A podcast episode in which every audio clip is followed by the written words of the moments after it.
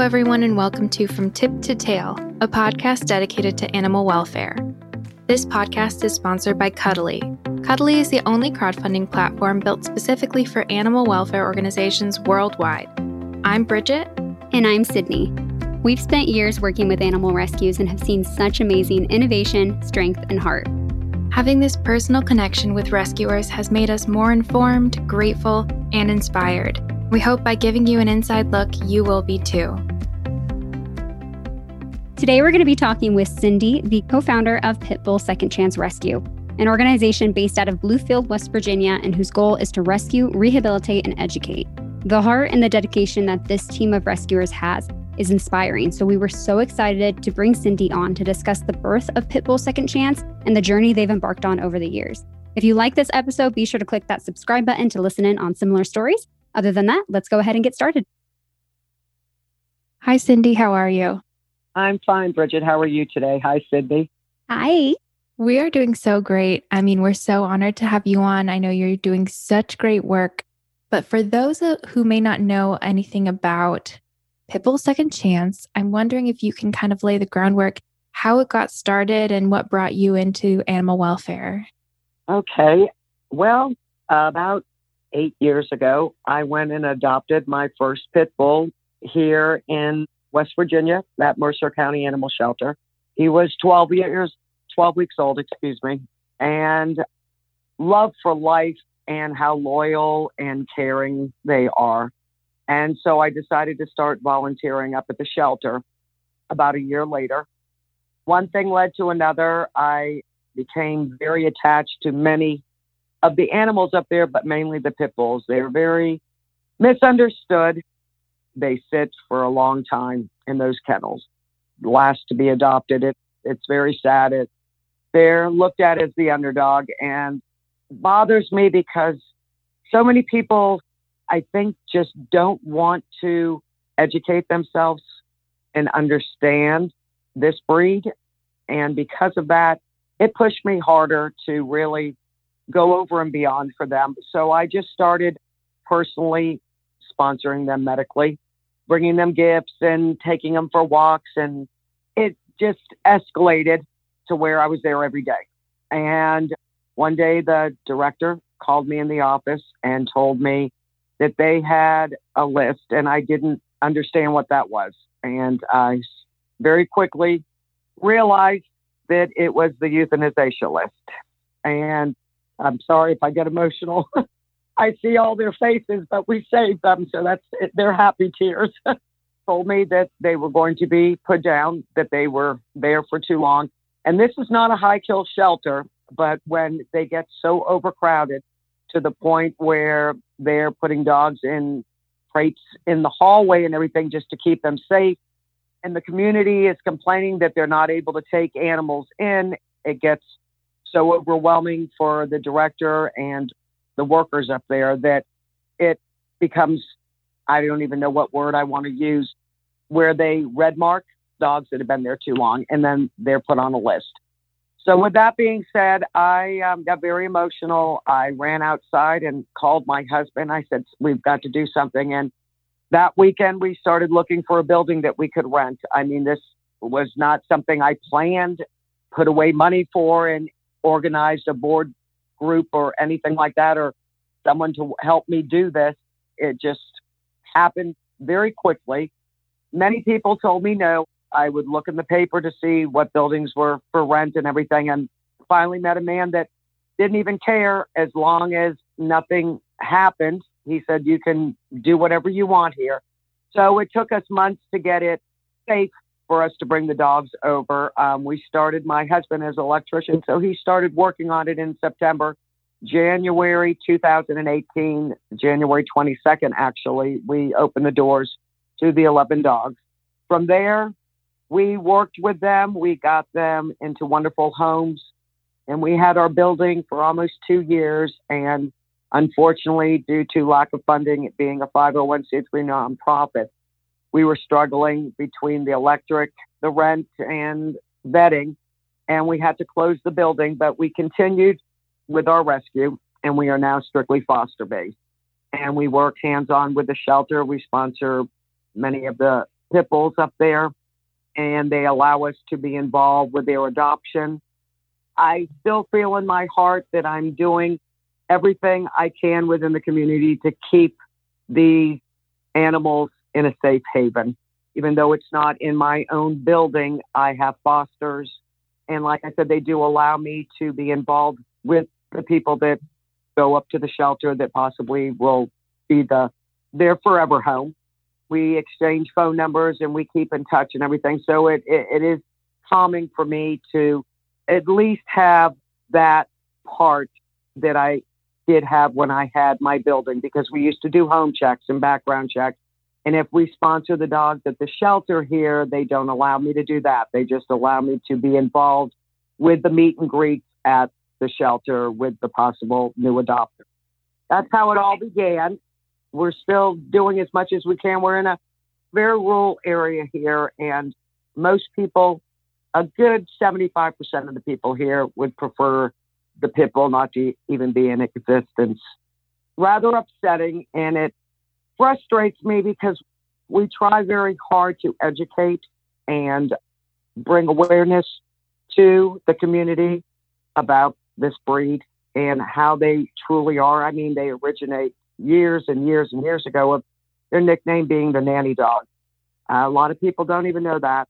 Also fought in the war for us. There's a statue, I believe it's in Pennsylvania, of Sallie the Pit Bull that fought in a war for us. And you see the negative. They never seem to want to show the more positive side of this breed. But I've noticed in the last few years here, it is getting better with more positive outlook on the pit bull, which is a good thing. Yeah, I mean, I'm so glad to hear that. I mean, it's so bizarre because we've talked about too, like the different trends that there are. Like, mm-hmm. there was a trend for all these different dogs, like Dobermans and different dogs, where people were assuming that they were like these really hyper aggressive animals. They every breed has had their like little moment where suddenly they're this evil villain. Just makes you wish you're like, who was the first person to say pit bulls mm-hmm. were the bad one? I'm like, I wish I could hunt them down. Not really hunt them down, but you know what I mean. Just give them a good talking to.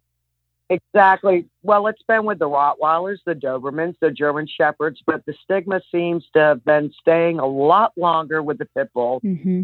The only thing, Bridget, that I think possibly has caused this to be such a negative influence on so many people is the loyalty these dogs have and the uh, resilience.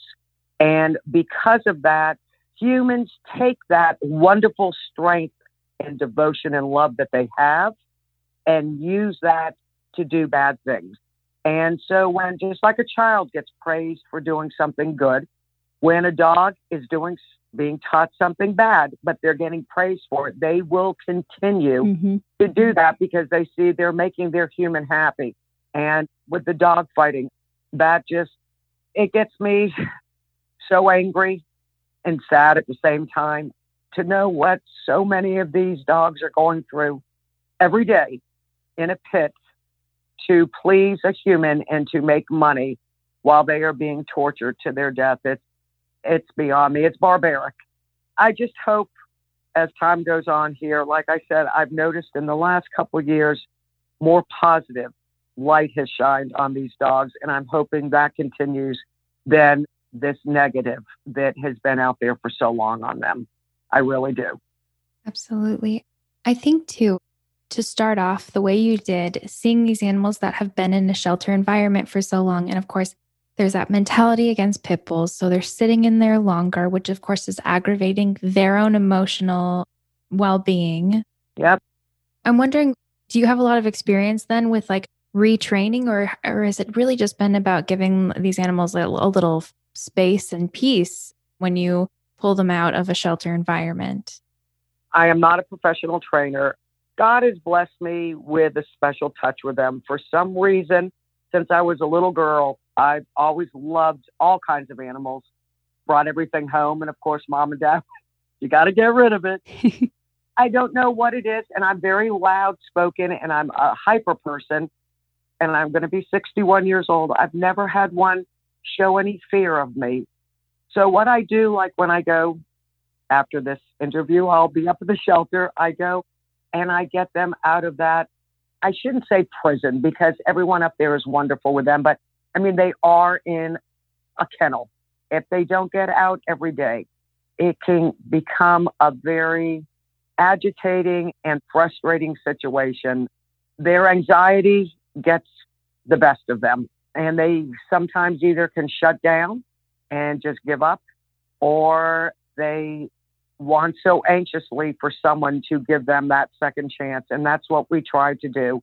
Um, so I get them out every day and I work with them on leash. I do basic manners with them, uh, you know, sit, stay, teaching them how to take treats gently. Uh, so many of them don't know what it is to walk on a leash. That's a lot of fun when it's the first few times of trying. But I have found the most important is showing them that they're safe, they're loved, and they're never going to be hurt again. And I truly believe when you tell them this, I believe they understand what you're saying. I just can't imagine doing anything else in my life. I'm hoping the good Lord will let me continue this for many years ahead to be able to be the voice for these dogs. That's so endearing. And I mean, I feel like I'm so grateful that they have you at this point. I mean, someone with with such a heart for them. I know you're working really intimately with the shelter itself and I know you were saying too that that so many of the the employees at the shelter are these big animal lovers. So that has to be heartbreaking for them when they're forced when their hand is really forced. As far as the euthanasia list there, I'm wondering with how many years that you've been volunteering there and working with them, have you seen like the emotional toll that's taken on on them as well and like a high turnover rate? Bridget, I'll be honest with you. In all the years I've been there, I can only count on one hand how many times that situation has happened. Thank the Lord. Mm. The director is has such a big heart. Her name is uh, Stacy. Has such a heart, and she will do everything she can to have that as a last resort. And but I have witnessed it, and it's been very heart wrenching. It takes a toll on them for not just a day or two. They become attached. It's it's like part of their family. It is very hard for them. But then again, like I said, I've not had to witness that, but a few times in all the years that I have been up there. So I thank the good Lord for that. I mean, I'm sure in no small part because she's such an advocate for them. Mm-hmm. I'm sure she's like she's working with you and and doing everything she can to avoid it.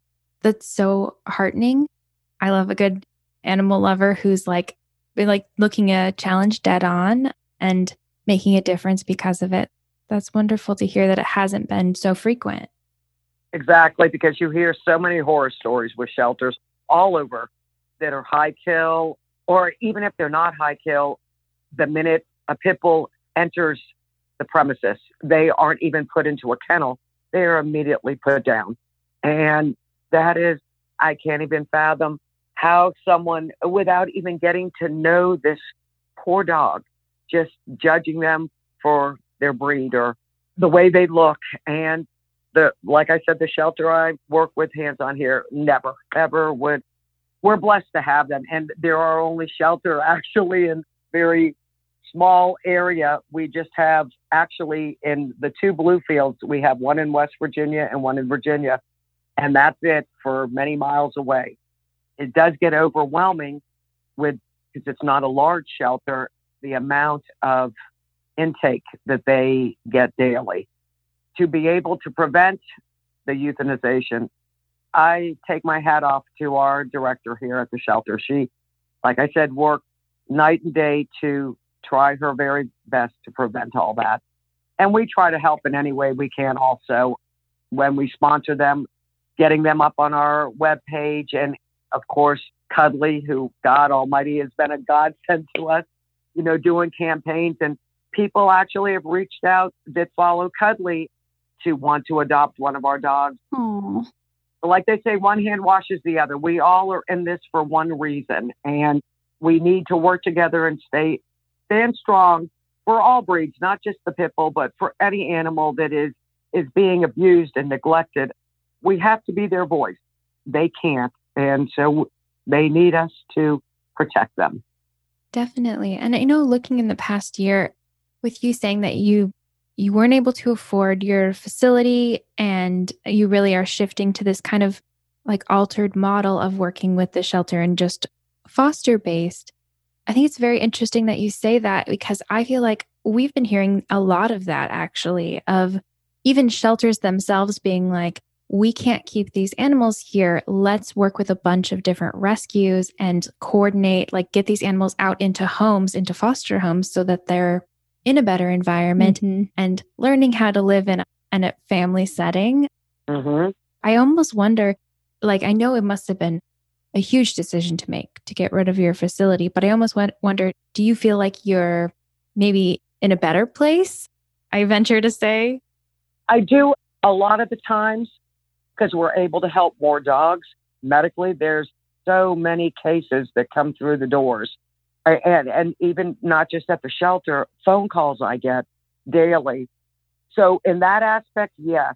But as far as when the shelter is full to capacity, and then the knot gets in my stomach. Oh my God, here we go.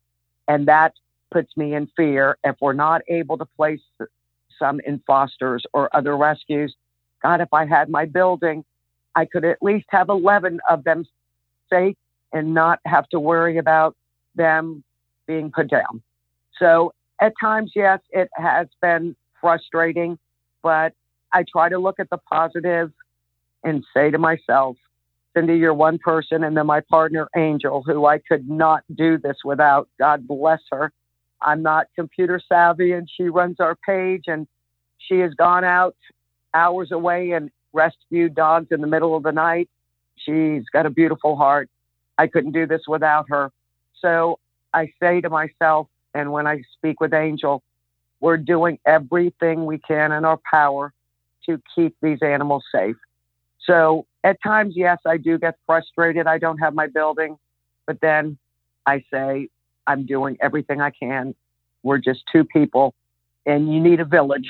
And a lot of times we feel alone, but then it seems to all come together. And I'm like, wow, here's Cuddly helping us, the shelter, and then people within the community that hear certain stories of certain animals that are really suffering that we're trying to help, and they'll step up. So we're in a good place right now, and I'm happy. And I'm not saying possibly down the road, if the opportunity comes up and we're able to have a brick and mortar, then great. Mm. I'm all for it. But right now, we're in a good place. We're doing a lot and we're doing the best we can. Absolutely. Mm-hmm. And the name of the game of rescue is really evolving and I think adapting. No, absolutely. That was what I was going to ask is that you guys are doing so many good things. I only think that you're going to continue to grow, especially after the difficult year that we had last year. You guys still did so much and accomplished so much in that time. That was what I was going to ask is down the line, you know, as you continue to grow, is that going to be a dream to rebuild potentially a facility again or something along those lines? There's a possibility, yes. You know, I'm not getting any younger. And I'm one of those people that want to be hands on every day. Mm-hmm. And when I had my building, I was there 10 to 12 hours a day, seven days a week. So if I was able to have a good group of people that I completely trust, see, that's another thing, Bridget. Nowadays, it's sad to say, but true. There's not a lot of people that I would trust with my dogs. I don't have a lot of fosters because of that. So if I could get a group of people that are willing to do as hard of work that I am labor wise and emotionally for these dogs, I would do it in a heartbeat. Yes, I would. That's crossed my mind numerous times. Mm-hmm. Absolutely. We're so grateful to have you on. I think for so many reasons, but of also because you're one of the very few rescues that we've actually spoken to from West Virginia. Mm-hmm. I'm wondering if maybe you can shine a light a little bit on like the culture around animals there and what things are like. Because I mean, we've talked to people, a lot of people from Texas and East Coast, West Coast, but it's an entirely different environment where you are. So are you seeing? Yes, it is. Yeah. well, you've got a good handful of loving, caring animal lovers here. And then you've got some really sick and twisted, which is all over the world. I've got to think here how I'm going to say this because I got to be careful. like I said, there is a lot of uneducated people here as far as the pit bull. I will put it that way. They, prior to the virus coming out, we would do any event possible if there was, like they would do a lemonade festival or any kind of community gathering. We would set up a booth and put up booklets and try to educate. And it got to the point where I was like, my goodness, these things are free. We're trying to just talk within the community and uplift about the pit bull. So many people would either give us a dirty look or just keep walking by. And then you'd have the few that would stop by and really praise about, oh, well, I have a pit bull at home. They're the best. And on and on with that. So that's my only complaint within this area is I feel as though people don't want to see or hear the good parts about the pit bull. They just want to focus on the negative and stay in that frame of mind and not want to educate themselves on other aspects about them. And that to me gets frustrating. Yeah. Stuck in like the comfortable like ideas of the past kind of a thing. Mm-hmm. It's so frustrating too because if I feel like if you've ever met a pit bull, they are the goofiest, sweetest, most wiggly animals. It's so funky the stereotypes that they have against them. If you actually met them in person, I, I've never met a happier dog. I know. I'm looking at two right now. My gunner that's going to be a that I rescued from the shelter, and then my Milo. He'll be three years old we actually rescued him down the street from where our building was. Aww. Him and two other pit bulls were left there in 92 degree weather. And the neighbor, it took him two weeks to come down to tell us that these three babies that were abandoned, the people moved. Milo almost died in my husband's arms. And he is now, mm. I call him my Dennis the Menace. and the other two, luckily, were not in that bad a shape, but he was the youngest. He was only nine months old and the other two were about two and a half, and they're in wonderful home homes now. But see, that's a good example right there of how frustrating it is here. Took him two weeks. He heard them mm-hmm. crying. He knew they were there. He knew two of their names, but yet he didn't even bother to do any. He waited two weeks to try and get help for them. That is what I mean by how I get so frustrated with the I got to be careful with the things that I what I want to say oh, and what I know I can't say. To me, that's just ignorance, just not caring about humanity, uh, as far as I'm concerned. Sometimes they do say too that seeing bad things happen and doing nothing is almost worse than doing a bad thing yourself. Yeah, I know. It is aggravating, but like my mother has always told me, Cindy, you can't change the world. I said, but I can try. Atta girl. I can do my best. Yeah. And I think with a little education too, I mean, it's what we've seen in so many different cases here too of people who feel like they're, they've been brought up with like the keep your eyes on your own paper kind of a mentality of mm-hmm. like mind your own business. Exactly. And I think all of us coming together and being like, well, but if you see something bad, like let's just take a second. Or if you if you see a lost dog, like grab them real quick so that nothing bad happens to them. Things like that.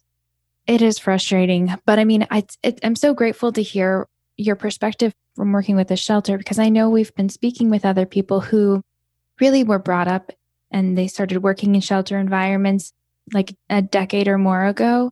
And it was a very different world back then. I mean, it's shocking, but the idea of like forcing new people to do the euthanasia so that they could toughen them up kind of a thing. Mm-hmm. Wow. It is wonderful to hear that now and it's like you're almost scaring away anyone who is on these animals' side. It's like, how long would an animal ever even survive in that environment? Not very long at all. No. Just as far as the climate is concerned, then, because I know you're talking about the heat there, is there anything that you see as far as medical conditions there that, like, is there something that's super prevalent? Because I know with us, it's pretty temperate here in California, like um, Southern California all the time. Yeah, my daughter lives out there in San Francisco. Now, here, like this summer has been extremely hot and very dry. And heat stroke. That's my biggest concern. And I'll drive around seeing if dogs have shade or water. So many people just, they don't care. They don't care. And then our winters can be bitter, bitter cold. And here we are then with them freezing to death. They don't have shelter to be warm. That is a big issue here as far as people feel that a lot of people feel here that the dogs belong outside on chains or running loose. That's just how it is here. Unless you live in city limits, it's the law. Like I live in city limits, our dogs, and even if I didn't, they are walked on leash. They live in my house. We exercise outside. But a good percentage of this area, they don't look at it that way. Most dogs are left outside on chains or in deplorable conditions. And it's sad. It really is. I think it's the norm that everyone was used to like a decade or more ago of mm-hmm. that's where a dog goes and, it, and now that we're all like more aware even for me like i'm very hyper aware of like when when it's really hot out with cement and dogs mm-hmm. going for mm-hmm. walks like mm-hmm. i'm probably obnoxious to my coworkers because i'm just like looking down i'm like we get little booties for your dog i'm nervous for him i want him to be comfortable I did that yesterday. I was up at the shelter and they were temper testing some dogs.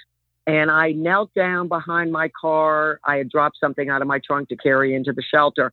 And when I knelt down and I had pants on, the heat, and I wasn't even down a half a second. And I said, Oh my goodness. And I said to the girls, guys, feel the ground. You need to get them on, on the grass right away. A lot of people don't acknowledge how quickly their pads can burn very quickly when it's that hot outside. So I agree with you 100%. We people need to be aware of that. Absolutely. I know. And you don't think about it until all of a sudden you're like, have that aha moment. Uh huh. There you go. yeah. it sounds like you have such a great re- working relationship with your shelter. And for those interested in kind of working with their shelters, any other rescue listening, I'm wondering if you have any advice that you would offer them. Get involved every shelter I know for that's so important. Volunteers. We they these dogs need to get out and exercise, and most shelters are so short-handed.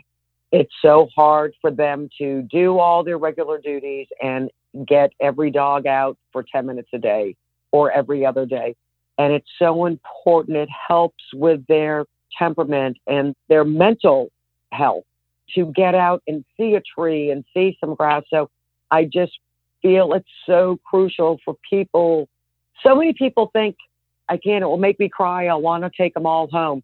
Well, it is. It's hard for me. It's been hard for me for eight years, but I do it because I know I'm making those dogs happy. So the only thing I could say, the community, wherever you may live, please go and volunteer, even if it's only an hour a couple days a week. Go to your shelter, visit with these animals, let them know that they're loved and that they're not alone. I love that. Definitely. I know. I love that idea of like even the smallest amount of volunteering. It's like it makes a difference. It really does. And it doesn't have to be your whole life, although I know it's it gets tricky. Then we we trick everyone you into making it crazy like me and make it your whole life, and that's exactly what I've done, and I love it, and I wouldn't change it for the world.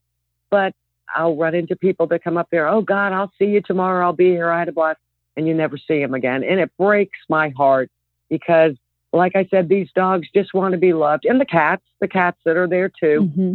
they just want human companionship, even if it's for ten minutes. So I really, really hope that people will take more time and realize how important it is to go visit and volunteer at your shelters and help out in any way you can. Oh, definitely. I think it's so important. And even just to give some insight into what these shelter employees are dealing with all the time and to better understand what they're going through, because so easy to place blame on them for things that are really out of their control in so many cases. It's so wonderful that you're partnered with them so closely and you love them so much. In the next few years, I mean, what's your, do you have any big goals for the rescue? Hopefully, we can just continue what we're doing and just help more and more animals. Uh, we do help kittens also. My partner has branched out with us and she does a lot of kittens because it's the population.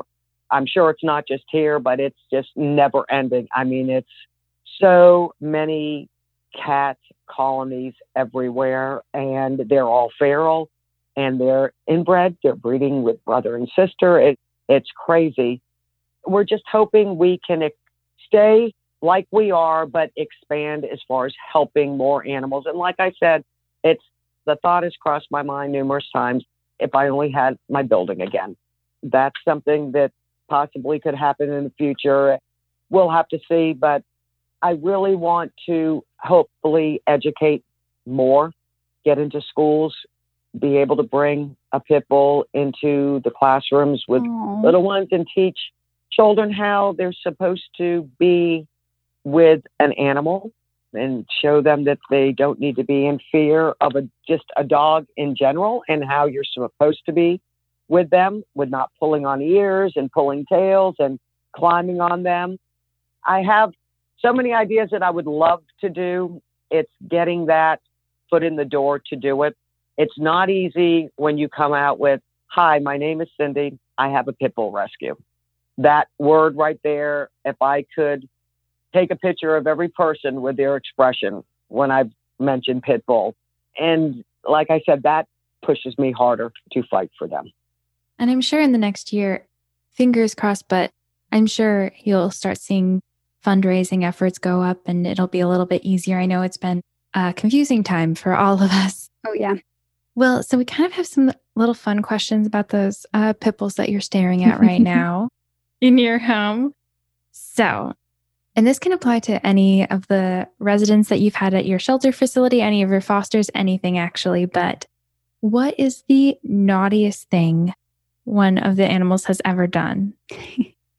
oh, well, that's easy. I'm looking at my Milo, Dennis, AKA Dennis the Menace. Let's see, he's chewed up four TV controllers. He has destroyed three, four, five area rugs, two sets of curtains in my bedroom my mother, who's 89 years old, who lives with us, destroyed her favorite purse that was given to her from all her grandchildren. Oh my God. Let's see what else. He's gone through five dog beds. And my gunner, that's eight years old, never tore up anything. We can't have toys in the house because he eats them. So they just have those everlasting chew bones that I get at Tractor Supply. He's my Dennis the Menace, but oh my goodness, I can't imagine him not in my life. I would say all the curtains all the curtains and all the beds. You got your own little interior designer over there. He's like, not this one. oh my gosh. That's so funny. I know when whenever a rescue is like, we need like three dog beds, I was like, I know why. I know why you oh, need those beds. It's just like some dogs, it's like mortal enemy or something. They're just mm-hmm. like, I'm gonna take you down. Well, like at the shelter, they have signs, no blankets, because some of them will eat their blankets. So they have the cots, the cots that they can lay on because it's not material. And I think that also has a lot to do, especially if they're in a shelter environment, anxiety with uh, oh yeah, eating and swallowing things. Now Milo won't swallow things, but he will shred things and just leave it all over the place. So yeah, he's my Dennis, the Menace, but like I said, he makes my heart smile. So we're good. Oh my gosh. So lucky to have you. so, what is there one like habit or trick one of your dogs has taught you? One habit or trick. Maybe with my treats, it's the funniest thing. I wear like a little fanny pouch when I go to the shelter, and it's filled with, they love the pepperonis. I've tried every treat in the book, and that one has been the ticket for mm-hmm. eight years. So the trunk is always loaded with bags of those. And I think maybe with with that, because they always their eyes direct right on that fanny pouch. No matter what you're saying or doing, it's right there for that. And they watch my fingers unzip. It's the funniest thing. So maybe something like that. And you're able to actually get them to do anything. Once they see that in your hand, it's Christmas morning for them. That's almost like a gift you should give all your adopters. Like this, the fanny pack will help you with everything. my daughter got that for me, and I tell you, it's been a lifesaver. Yes, it has. Oh my gosh. Well, so our, our last question, and I'm not sure if this is something that you have for the rescue or for yourself personally, but is there one like life motto or something that you tell yourself often? One day at a time. And I tell myself every day, tomorrow's going to be a better day. Just breathe. I get very emotional when I see an animal that has been abused, or I get a phone call and it will affect me physically and mentally. So I have tried to tell myself for every dog that that is being hurt, you're saving one. And I try to have that motto to get me through each day because when you are a rescuer, you want to help them all.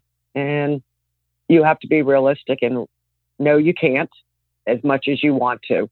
I just, each day, I ask the good Lord to give me the strength and to help me be strong and to do whatever I can for these guys.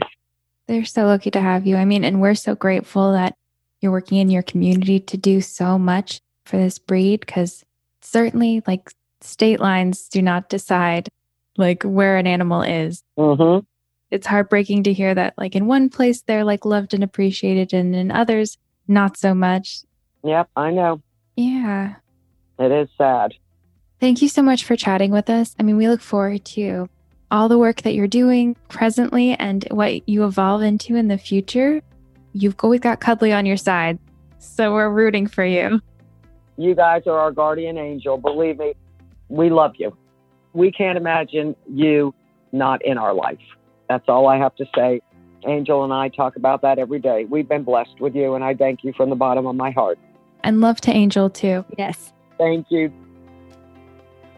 We were so delighted to have Cindy on today. It was incredible to hear about that homegrown passion and the impact that it's making, not only in her community, but in her shelter and how that they're working together to save animals. If you want to learn a little bit more about Pitbull Second Chance, you can check our show notes or our blog.